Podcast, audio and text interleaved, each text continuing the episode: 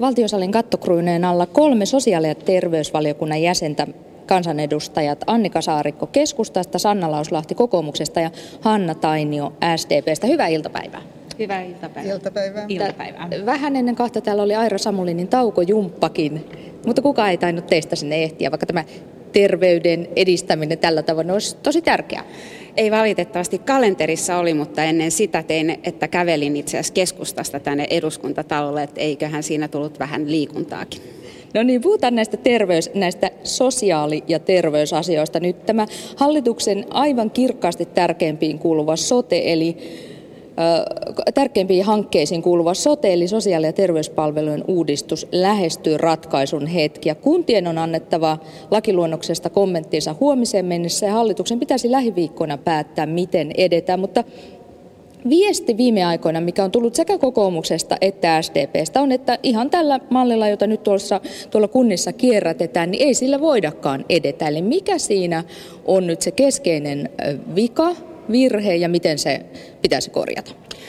Meillähän lausuntokierrokset päättyy tosiaan huomenna ja odotamme kovasti kuntien lausuntoja ja voihan se sanoa, että kovin hankalaksi ja mutkikkaaksi se lakiluonnos on syntynyt ja varmasti siinä on paljon tehtävää vielä ennen kuin se tänne tulee tänne meidän täysistuntosaliin keskusteltavaksi. Sanoin Sanna Lauslahti kokoomuksesta, mutta onko teillä käsitystä siitä, että mitkä asiat siitä pitäisi korjata, jotta se saataisiin toimivaksi vihdoin viimein?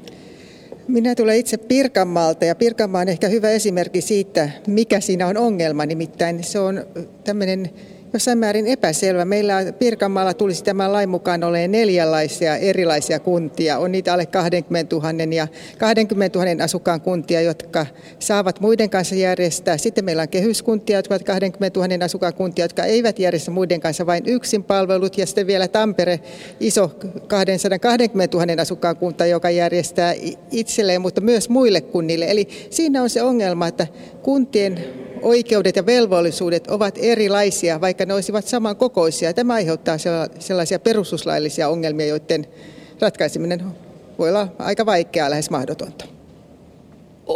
Hanna Tainio SDPstä sanoi näin kansanedustaja ja kirurgi muuten lääkäri, niin sanoit, että on mahdotonta tätä korjata toimivaksi. No ihan tällä mallilla minun mielestäni sitä ei edes kannata korjata toimivaksi ja se voi olla mahdotontakin, koska tämä on ainakin Pirkanmaalla näyttäytyy hyvin sekavana tämä järjestelmä, että siinä on myös tällaisia oikeudenmukaisuuskysymyksiä kuntalaisten kannalta. No miten sen siis korjaisit? Minkälaisen mallin rakentaisit? Kuntayhtymämallin vai minkä? No minä rakentaisin ihan sellaisen kaksitasoisen mallin, jossa vähän tämän paras hankkeen pohjalta, että yli 20 000 asukkaan kunnilla on peruspalvelun järjestämis mahdollisuus ja sitten taas alle 20 000 asukkaan kunnat hakevat kumppanin toisen kunnan ja kunnat itse päättäisivät, miten he se yhteistyö järjestävät, onko se kuntayhtymä tai vastuukunta. Niin, totesit tuossa kysymyksessä, että sote lähestyy ratkaisuaan. Se on lähestynyt monta kertaa jo ratkaisua tämän viimeisen kolmen vuoden aikana. Asiahan on sinällään mitään vakavin.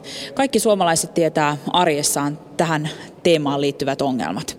Pitkittyneet ajat lääkärijonoissa, kasvava yksityisen puolen palvelujen käyttö ikään kuin jonkin sortin epäluottamuslauseenakin julkiselle puolelle, sosiaali- ja terveyspalvelujen yhteensovittamisen vaikeudet ja myöskin kasvavat kustannukset, jotka liittyvät varsinkin sinne erikoissairaanhoidon puolelle, kun perustason terveyspalvelut eivät toimi. Tämän mallin ongelmat ovat olleet jo pitkään tiedossa. On ilo kuulla, että kollega Hanna tässä avoimesti esittää ne kriittiset kohdat, jotka juuri tuohon vastuukuntamalliin liittyy. Siis kuntien yhdenvertaiseen asemaan ja sitä kautta myös lähidemokratiaan ja kotikunnan mahdollisuuksiin tehdä päätöksiä oman kunnan asukkaiden terveydenhuollosta.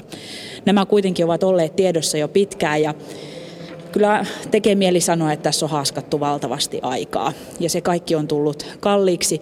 Mietin myös niitä kuntien luottamushenkilöitä, jotka kuntien valtuustoissa ja hallituksissa on antanut lausuntoa nyt lakiesityksestä, joka on työn alla, josta hallitus itsekin on jo irtisanoutumassa puheillaan ennen kuin tuo lausuntokierros edes päättyy, niin tuntuu siltä, että, että varmaan luottamuspuoli ja toisin tässä vähän nyt rakoilee. Nyt lyhyesti tähän. Joo, mielestäni on varmasti hieman sekava tilanne ollut, mutta harvoin on näin paljon sosiaali- ja terveyspalveluista puhuttu. Ja voi sanoa, että ei se pelkästään huono asia ole, koska se on myös lisännyt ammattilaisten keskustelua toistensa kanssa. Ja mielestäni malli, mikä tulee olla, niin sen tulee olla yksinkertainen, sen tulee olla sellainen, että ihmiset pääsevät hoitoon nykyistä nopeammin ja myös se, että kun meillä on talous tiukalla, niin meidän tulee saada säästöjä. Nämä kriteerit, jos pystymme täyttämään, niin hyvä. No varmaan kaikki ovat siitä yhtä mieltä, mutta erikoinen tilanne on meillä nyt se, että te kansanedustajat ette ole tähän hankkeeseen tyytyväisiä, te olette tyytymättömiä tai kerta kaikkiaan täysin tyrmistyneitä, mutta asiantuntija, siis varmaan monessa soteliemessä keitetty THLn ylijohtaja Marina Erhola kertoi aamulla Radion ykkösaamussa, että nyt ollaan lähellä sellaista kansainvälisestikin ihailtua läpimurtoa, kun vain pari asiaa tässä nykyisessä lakiesityksessä muutetaan. Eli näistä peruspalvelualueista pitäisi päästä eroon, eli alle 50 000 asukkaan kaupungille ei tulisi minkäänlaista sosiaali- ja terveysasioiden tai palvelujen järjestämisvastuuta. Samoin kuntien pitäisi voida vapaasti valita vastuukuntamallin ja kuntayhtymämallin välillä, eli sotealueet voitaisiin muodostaa kummalla, nä- kummalla tavalla tahansa. Ei, kelpaisiko tämä? No minulle se ei siinä mielessä kelpaa, että jos me ajatellaan näitä suomalaisia kuntia, niin tällä hetkellä meillä taitaa olla 20 kuntaa, jotka ovat kooltaan sen yli 50 000 asukasta. Ja tämä tarkoittaisi sitä, että kun tämä meidän järjestelmämme ei olisi enää kuntapohjainen, niin kyllä me katsomme niin, että ainakin sosiaalidemokraatit katsovat, ja on se minun oma vakaa mielipiteeni, että peruspalvelut, niin terveyspalvelut kuin sosiaalipalvelut järjestetään kunnassa. Kunta on se ihmisen arjen tekijä, siellä on se tieto siitä, että miten se terveyttä edistetään. Sitä edistetään paljon muilla palveluilla kuin pelkästään sosiaali- ja terveydenhuollon palveluilla. Meillä on sivistyspalvelut, liikuntapalvelut, ne ovat kaikki tärkeitä. Eli Hanna Tainio SDP ei ole lainkaan samaa mieltä kuin useimmat suuri enemmistö asiantuntijoista, jotka ovat sitä mieltä, että pitää olla tarpeeksi isot hartiat, jotta saadaan tämä juttu toimimaan, jotta saadaan tasavertaiset palvelut kaikille suomalaisille. Annika, Annika Saarikko. Niin, tuon Erholan lausuntoa en ole kuullut, miten hän on se esittänyt, mutta kyllä tähän asti kaikki puolueettomat asiantuntijat ovat olleet sitä mieltä, että tässä hallituksen mallissa on isoja ongelmia. Ja se, että jos on pari asiaa vielä korjattavana, niin sekin on paljon tilanteessa, jossa hallituskausi kääntyy kohti loppuaan. Leveämmistä hartioista olen tismalleen samaa mieltä. Ja keskustan malli on lähtenyt siitä, että ne leveämmät hartiat voisivat tarkoittaa nykyisten sairaanhoitopiirien, eli noin maakuntien kokoisia alueita. Siellä hoidettaisiin yhteistyössä sekä erikoissairaanhoito, perusterveydenhuolto että sosiaalitoimi, eli nämä keskustelisivat ja toimisivat keskenään. Te teette sen mallin ensi hallituskaudella. Kotikunta hoitaisi sitten loput tehtävät, kaikki muut kunnan tärkeät tehtävät aina sivistystoimesta elinkeinopolitiikkaan. No lähden siitä, että tämä malli on hyvin pitkälti käytössä esimerkiksi Ruotsissa ja myös sillä on asiantuntijoiden vankka tuki juuri noihin leveimpiin hartioisiin viitaten. Me olemme tarjonneet yhteistyötä ja tämän mallin käyttöönottoa jo tällä vaalikaudella. Joo, äh, oikeastaan voi ottaa kantaa sillä tavalla, että kun mietitään organisointeja, että meillä on yleistä osaamista yleislääkärit, joiden tulee olla lähellä ihmisiä, ja meillä on erikoisosaajat, joita on vähemmän, joiden palveluita tarvitaan harvemmin, jolloin heidän osalta meidän täytyy miettiä, miten me saamme heitä entistä keskitetymmin rakennettua osaamiskeskuksia, joissa meidän ihmiset saa nykyistä parempaa ja laadukkaampaa hoitoa, mutta samaan aikaa pohtia sitä, että miten me päästään ihan normaalin terveyskeskuslääkärin luokse. Näin sanoi Sanna Lauslahti ja pyydän aika lyhyttä kommenttia Hanna Tainiolta. Niitä leveitä hartioita tarvitaan erikoissairaanhoidossa. Siellä nyt on esitetty viittä niin sanottua ERVA eli erityisvastuualuetta, miljoonan asukkaan aluetta. Niitä tarvitaan siellä, mutta kyllä suomalainen kunta pystyy terveyspalvelut järjestämään, jos sen koko on 20 000 asukasta. Jos kunnalta viedään sosiaali- ja terveyspalvelujen järjestäminen pois, niin eipä sinne hirveästi enää tehtävää jää ja ei se sitten ole enää suomalainen kunta. Jotta tämä sote-järjestämislaki olisi voimassa, tavoitteiden mukaisesti vuoden vaihteessa se pitäisi tuoda eduskuntaan ennen juhannusta. Kysyn, että uskooko teistä kukaan, että näin tulee käymään? Uskon, jos me pääsemme sopimukseen ja löydämme ne yhteiset askel, askeleet. Ja kyllä se on mahdollista, mutta kyllä aikataulu on kovin tiukka, että ratkaisu täytyy tapahtua lähiviikkoina. No jos hallituksen johdossa istuva pääministeri Katainen eilen toteaa, että hän näkee tässä esityksessä jo nyt ennen lausuntokierroksen päättymistä niin suuria ongelmia, ei pidä sitä todennäköisenä sellaisenaan läpimeneväksi ja kokoomuksesta kuuluu huhuja jo taas uudesta mallista, niin en valitettavasti pidä todennäköisenä. Näihin uusiin malleihin olisi aivan oikeastaan hölmöä, jos meillä ei olisi varasuunnitelmia. Aina on järkevää, että löytyy myös sellaiset niin kuin mahdolliset jatkotiet, että ensisijaisesti haetaan sen pohjalta, missä me olemme tällä hetkellä, mutta jokaisella tulee olla omat varasuunnitelmansa siltä pohjalta, jos se ei onnistu. Eli tätä viime, viime päivien tilannetta, sotetilannetta, joka on siis muutenkin jo sellainen, että ihmiset eli kansalaiset ovat ajat sitten pudonneet kärryiltä, niin vielä viime hämmennyksen toi tämmöinen Vapaavuoren nimellä kulkeva esitys, jonka asiantuntijat kaikki tyrmäsivät, ei puutu siihen perusongelmaan, joka on tämä perusterveydenhuolto, terveyskeskukset, Aivan lyhyesti Hanna Tainio. Tämä niin sanottu Vapaavuoren malli niin on itse asiassa jo vanha malli. Jo kaksi vuotta sitten myös sosiaalidemokraatit sitä valmistevat hyvin pitkälle. Että se ei ole mikään uusi malli, vaan, vaan todella vanha malli, jossa myös on tätä selvitystyötä tehty pitkälle. Eli, eli siinä mielessä ei lähdetä ollenkaan nollapisteestä, kun siitä puhutaan. Nyt mennään toiseen aiheeseen. Puhutaan ö, siitä, mistä pääministerikin hetki sitten tuolla suuressa salissa puhui Ukrainan erittäin huolestuttavista tapahtumista viime viikkoina. Pääministeri Jyrki Katainen sanoi, että tilanne on huolestuttava ja jännittynyt, on käynnissä vakava kriisi, mutta ei suoranainen turvallisuusuhka Suomelle. Onko teidän tulkintanne tilanteesta samanlainen kuin pääministerillä vai onko jollain erilainen käsitys? ei varmastikaan turvallisuusuhka, mutta kyllä se asettaa meidät pohtimaan meidän puolustuspolitiikan niin kuin linjauksia, koska tässä me nähdään, niin kuin, millä tavalla naapuri Venäjälläkin toimitaan Ukrainan kriisin kohdalla.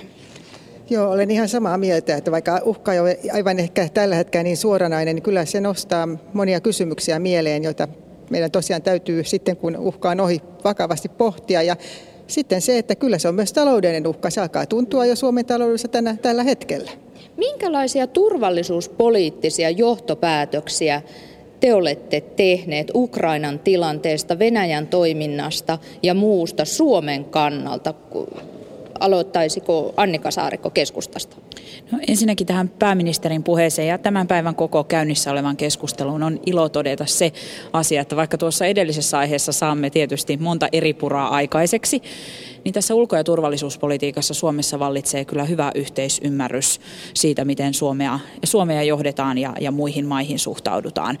Minusta tämä maltillinen ja rauhaa rakentava linja, jota maan hallituksen ja presidentin johdolla on tehty, on ollut toimiva ja kannatettava. Minusta oli kuitenkin hyvä, että pääministeri Katainen toi esiin sen, että, että uhista tuo taloudellinen uhka on tällä hetkellä Suomen kannalta se kriittisin. Ja, ja myös vetosi siihen, että EUn pöydissä mahdollisimman pitkälti vain viimeisenä hätänä käytettäisiin talouspakotteita Venäjän suhteen. Meihin se vaikuttaa aivan toisella tavalla kuin keskimääräisesti ottaen muihin EU-maihin. Entä sitten nämä turvallisuusuhat? Onko ne Suomessa arvioitu oikein? Pitäisikö niitä uhka-arviota muuttaa? Onko varauduttu oikeisiin asioihin? No kyllä minun mielestäni meillä uhat on aivan oikein arvioitu. Ja me tiedetään myös se, että meidän tämänhetkinen tilanne on sellainen, että me emme todennäköisesti yksin selviä ja ainakaan näillä resursseilla meidän täytyy meidän puolustukseemme merkittävästi lisätä resursseja tulevina vuosina.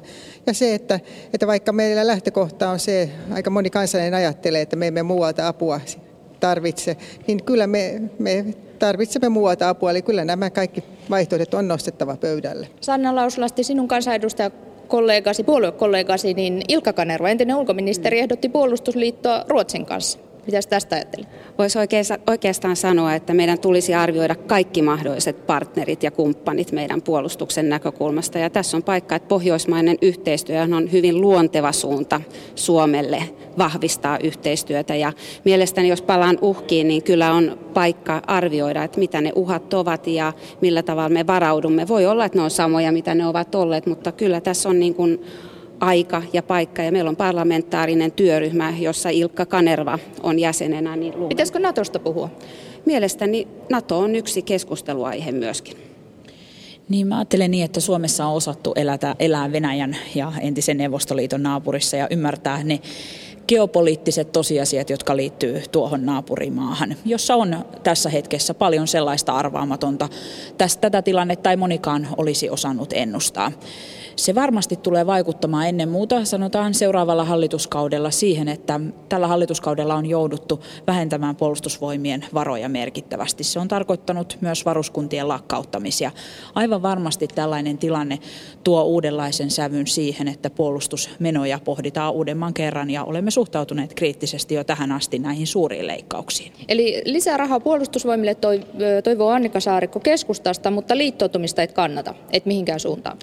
No, keskustan NATO-kanta on ollut hyvin pidättyväinen ja yhdyn itse tähän linjaan. Ajattelen myös niin, että tällainen niin kuin orastavan kriisin aika, joka meillä on hyvin lähellä Suomea nyt käynnissä, vaikka se ei Suomeen suoranaisesti kohdistu. Ei kuitenkaan ole paras mahdollinen hetki arvioida tässä tilanteessa sitä Naton tarpeellisuutta. Että tyvenen aikana, niin kuin Kanerva sanoi. Joo, nimenomaan tyvenen aikana. Nyt ei ole se hetki, mutta kun tämä on ohi, pitää arvioida ja mielestäni kaikki vaihtoehdot on tuotava pöytään. NATO ei ole mikään mörkö, siitä pitää uskaltaa keskustella.